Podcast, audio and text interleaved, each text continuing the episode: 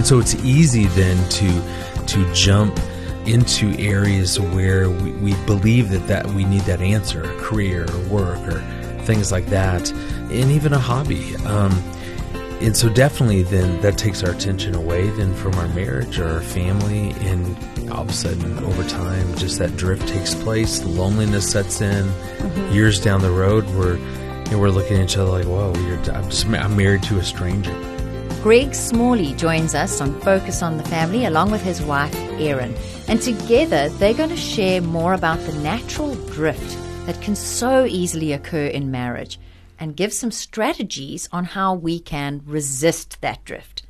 Thanks for joining us today. Your host is Focus Africa CEO Graham Schnell, and I'm Alison Schnell. Alison, we live in a fallen world, and so the natural progression of things is toward disorder and decay. If you leave a garden, it'll get overgrown. If you don't maintain a house, it falls into ruin. And if we're not intentional about investing in our marriage, we can drift apart.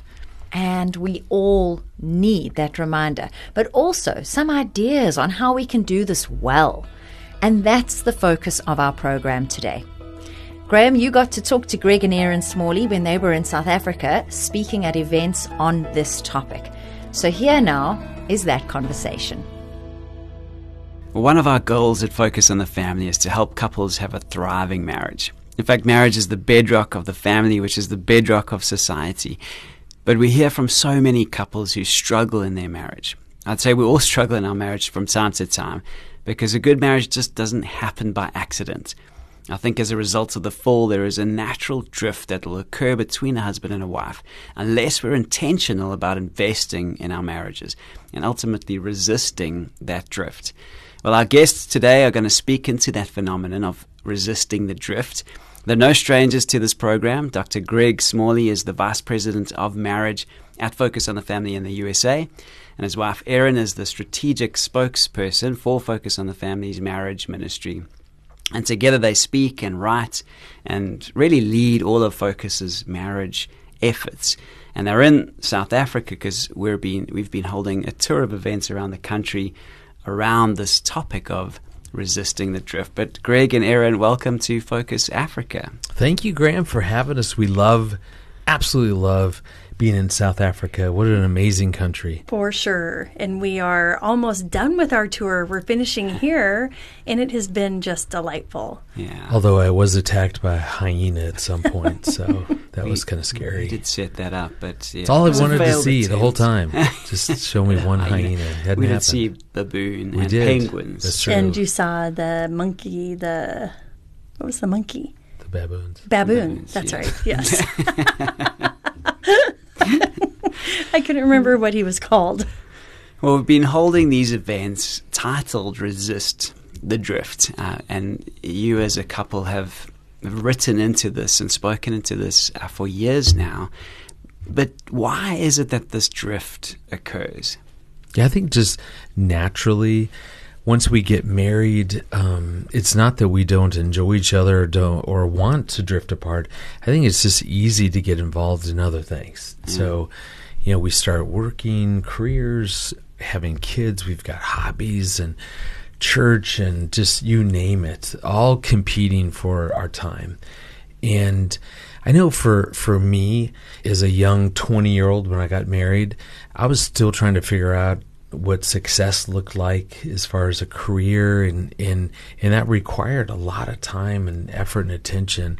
And I think it was just easy just to to place some priority within that and and I know for me that's that was part of our drift. Mm-hmm. And then we started having children right away. We had a one month old daughter on our second wedding anniversary, and so my attention started going. Uh, towards children and raising a family. And then I went back to graduate school as well. And so it's not that we get involved in bad things, they're good things, but it takes the attention that was initially there when it was just the two of us it takes the attention away and then that that drift begins to set in and i think graham too for you know, again i'll just speak for guys um, if if some issues start occurring um, maybe conflict or we're not sure how to be successful within our marriage is very easy then to gravitate towards things that, that make us feel successful. So I think for, for a lot of guys, we begin to drift because, yeah, I'm not, you know, she seems to be frustrated with me. We get into a lot of conflict. I, I it seems that we're always arguing or we're always just talking about boring stuff like who's going to pick up milk and who's going to take the kids here or there and and it's easy to then shift attention to maybe some areas that I am feeling more successful in, maybe a hobby, maybe you know some some of my male friends or or work, anything like that. So it's it's just it's easy to have that drift take place. Yeah, mm-hmm. and, and would you say, in your experience, that's pretty typical of of men. There is that desire in us as men to to have that feeling of success. Have you seen that in, in the counseling rooms, in the work that you do? That it's it's common. Yeah, very much so. We I, I think as as parents, we have a son, and I think Erin and I are both aware that there's such a deep longing within our son, who's now mm-hmm. 21, to know that he has what it takes to be yeah. successful. And I think every young man struggles with that and needs to define that. Do I have what it takes?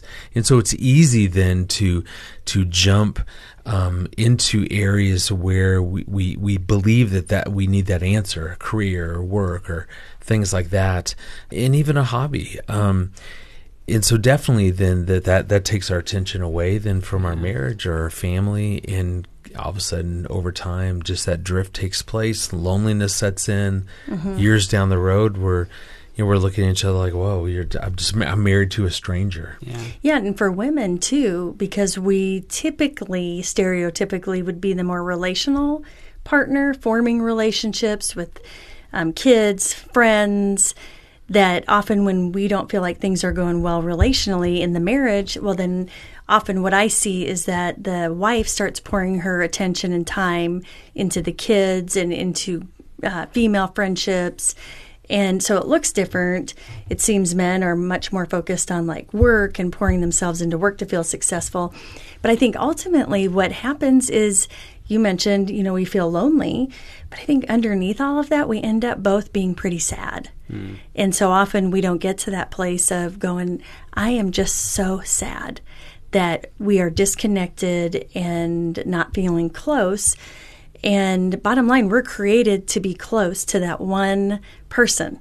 And that's the design that the design by God. And so when that doesn't happen, then we end up just really, really sad. Yeah. And I guess the COVID pandemic in some ways was a was a highlight for couples that may have had these things going under the radar which could have been good and bad, I suppose. But in some ways, the men who were finding that satisfaction in being successful at work and maybe leaning into that, and mm-hmm. the woman who had that other life with the kids and the female friends, suddenly were kind of forced to, to be together and maybe face some of those and hopefully overcome them. Did you see that in your counseling? Yes, and what I would say is yes, it brought to sur- to the surface um, the issues that were being swept under the rug, yeah. they couldn't be avoided anymore yeah. because there was a big old spotlight on the issues that were already there, but then they were heightened because the couple was spending more time together. There wasn't all the distraction and all the noise that covered up. Um, the disconnect, as well as there wasn't all the coping mechanisms in place because mm-hmm. we were pretty much with each other a whole lot. Yeah, yeah. And I guess I, we're not speaking specifically about COVID, but uh, you mentioned the issues that rose to the surface, and mm-hmm. and never mind COVID. I think a lot of couples we hear it all the time, and they struggle with conflict in marriage. Um, it can be a major contributor to this drift occurring, or well, I suppose it can just enhance the drift. The drift's c- occurring for these other reasons that you've spoken about, but then when you are together, often the times that you have together are you're rubbing each other the wrong way and causing or having those conflicts. And I know just from hearing your own stories that this was part of your your story. you struggled with conflict, particularly in the early years of marriage. So you can speak from experience. Um, but how how we deal with conflict, which is inevitable, makes a big difference in resisting that drift. Uh, would you speak into that and some of the strategies that we can employ in how we manage conflict to to enable us to stay connected? Well, exactly what you're saying that conflict is is a big reason that couples feel disconnected because we all have issues that we're going to um, have challenges around that that typically get us into conflict. In for a lot of couples they, they they've never had success in dealing with those. And so they just avoid them well that the very nature of avoiding certain topics or discussions or dealing with with issues between us creates that that feel of of of a chasm between us. And and I think that's a part of what was going on for Erin and I is this that we we so poorly handled conflict in the beginning that there were issues that we should have been dealing with that that we weren't. Yeah. And and then add in the, just personality wise, like I'm a big conflict avoider anyway. So I mean, my natural bent as a peacemaker is I don't I don't want to be in conflict. I like harmony. Mm-hmm. I like us just to be chilling and having fun and laughing together. And so when it came to addressing issues that that really needed to be dealt with, I, I not only because history told us that we wouldn't have a good conversation, but then I didn't want to deal with those things anyway. Yeah. And and so that was a big part of our of our disconnect and our drift was that we just started working those things out sort of on our own, which created then a sense of loneliness, um, which ultimately, you know, people won't stay in a lonely marriage for long. And we had to come face to face with that reality that man we're not connected. We feel lonely. We're dealing with all this stuff on our own. It's just that's not what marriage is meant to be. Yeah. we just didn't know how to how to reverse and and deal with that stuff that's where we needed help mm-hmm. And I, you said, Greg, that you're a conflict avoider. Well, she's gonna rub that in my face it's not bit. that I'm. you admitted it i knew it all along You are a conflict avoider, yes, but I I always say Greg thinks that I love conflict. like I wake up in the morning and go, "Oh, what a great day for a big fight."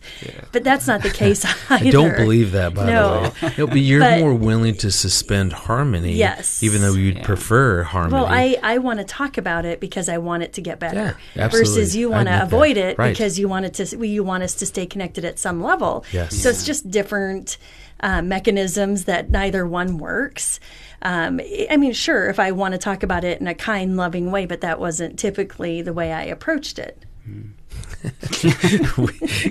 Can we turn off the recording for a while and let's? Erin and I are going to argue this I'm one a out. good counselor. There's plenty in this building, right? Graham looks really uncomfortable right now. I know you quote uh, even on these events that we've we've been doing that seventy percent of relationship conflict is about perpetual problems. Just explain that. What do you mean by that? Yeah, it's all of us have issues that that don't have a solution to them per se. For example, um, it can be based on a personality difference. Erin is an extrovert. I'm an introvert. So we we have ongoing conflict, ongoing discussions just around you know socializing, people coming over, or us going you know to someone's house. And Erin, I, I don't know. As you get a little bit older, you don't seem to have that same need. But it felt early on our marriage Well, that she early would. on, I remember Greg saying, "Can can we talk about how often people are coming over for dinner?" And I was like, "What? What is wrong with you? We have people over all the time, and that's how you do life." And I, I remember really looking at him, thinking, "Why is he bringing this up?" And then I realized, "Oh my word." He's not like me. He's different than me and he's more introverted and this wears him out. And it was it was a great conversation. I can remember standing in our front yard and just talking about, yeah, let's let's figure out something that works for you too. I wonder why we were in our front yard. I don't. The kids were Oh, outside that's playing, true. they were little. That's probably true. But the point is, is that it's not like tomorrow I'm going to wake up Mm-hmm. and suddenly be extroverted or Erin suddenly be introverted. It's it's perpetual. It's ongoing. It's just a reality. Mm-hmm. And so all that conflict that surrounds just even personality differences. That's what that researcher found was perpetual. It could be a mm-hmm. lifestyle difference. Mm-hmm. that a, a pace. I'm a very fast Yeah. multitasking pace, and Greg's pace is not quite like that. I am the human version of a sloth. Just like to chill and go real slow. It's that kind of stuff. Cooking differences. When- As we mm-hmm. cook, I mean, this is stupid, but as we cook, I love to clean. Just, just keep it As all you go. clean. Yeah. It, it, it, you know, when Erin is cooking, it, it it's all a disaster, and then we eat it, and then we clean and it all up. the cupboards are open. Oh, yeah. They're all open. Yeah. Everything's messy. So you know, there's times that she's like, "Hey, where's that bowl I was just using? Oh, that's already cleaned and in the dishwasher. Wait, what? you know, just do, do you see? It's Yeah. just that stuff that there's no solution. There's not like, oh, here's how we will solve that. Mm-hmm. It just means that that stuff is probably going to be ongoing.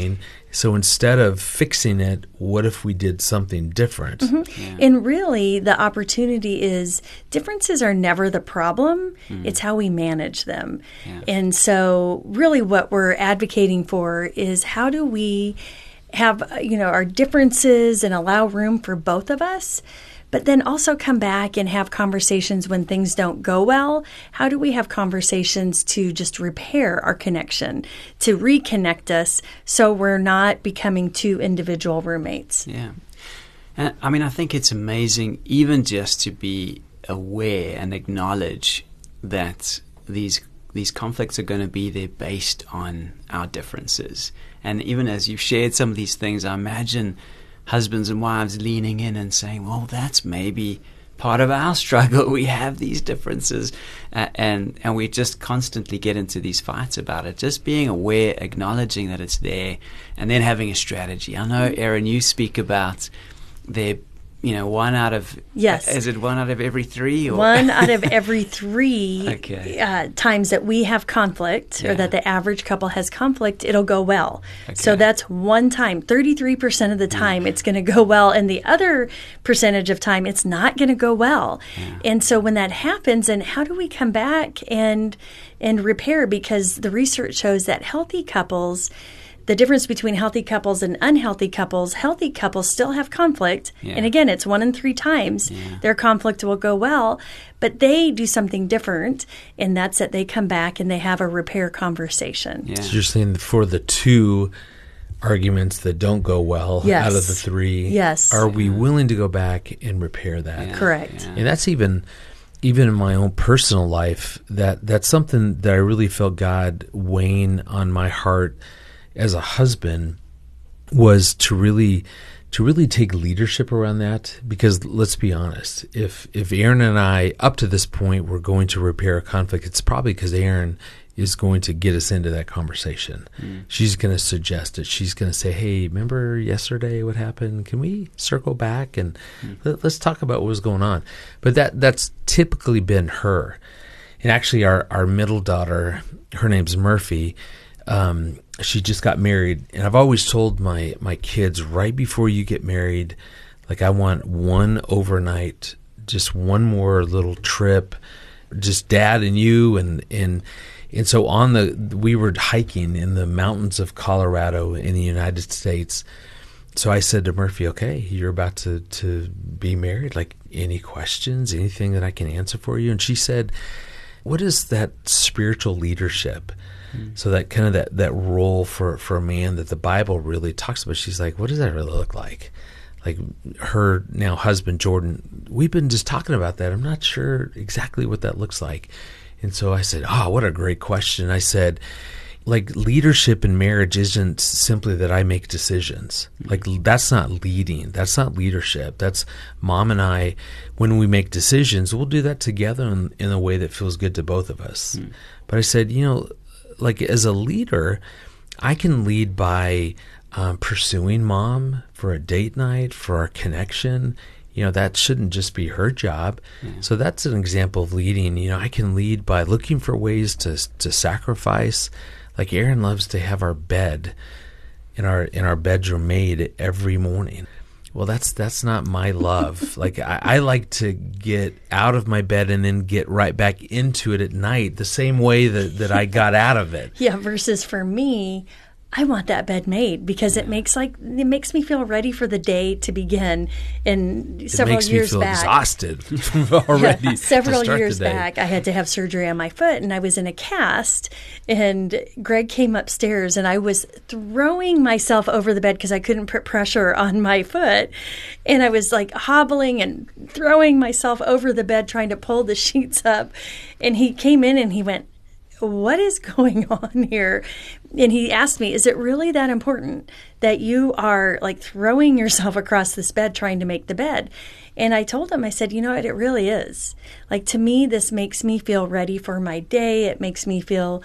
I don't know, when I get home, the bed's made and the house is together. If someone stops by, and you said in the on I'm like, on what that are you day, giving tours all day was from of all the- house? Like, what it is was happening? from all the moving we had done.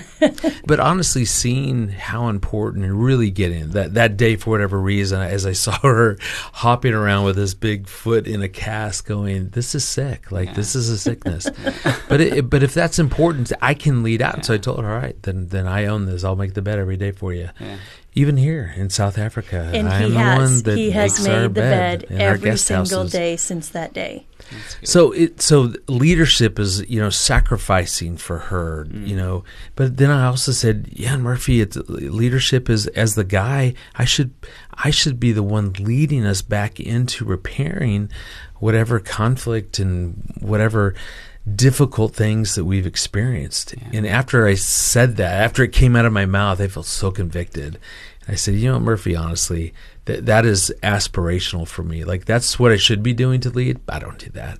And it was just like God used that Sure. to to really convict me to go, you know what? You know what? Why is that her job? Like why can't that be a matter of you know leadership within our relationship to go when we have some hard discussions, I'm going to be the one to come back and say, "Hey, let, let's revisit that. Are we okay?" And and I've been working on that and even mm-hmm. it it I don't know, maybe a week ago, I couldn't even tell you what the conflict was, but something we got a little cross with each other, a little sideways, and then later that that night, you know, she, we're getting ready for bed, and I just and so Erin got into bed, I was in bed, and I just said, "Hey, are we okay?" Like I know we had a hard little interaction. Is there anything that I need to repair? Mm. And and you said, well, actually, and she just said, I kind of felt this way. Oh, I hear you saying you felt blah blah blah. Mm-hmm. And and she said, yeah. And I said, well, here's kind of what happened for me. And she went, oh, oh, I, you know, that makes sense. And we just had maybe a two minute Yeah. Mm-hmm. little conversation, but it was so good. It gave, it shows me that that we can revisit that stuff. Well, what it showed me is that you were aware all these years. I always thought he must just not see it. I see it. I feel it. So I bring it.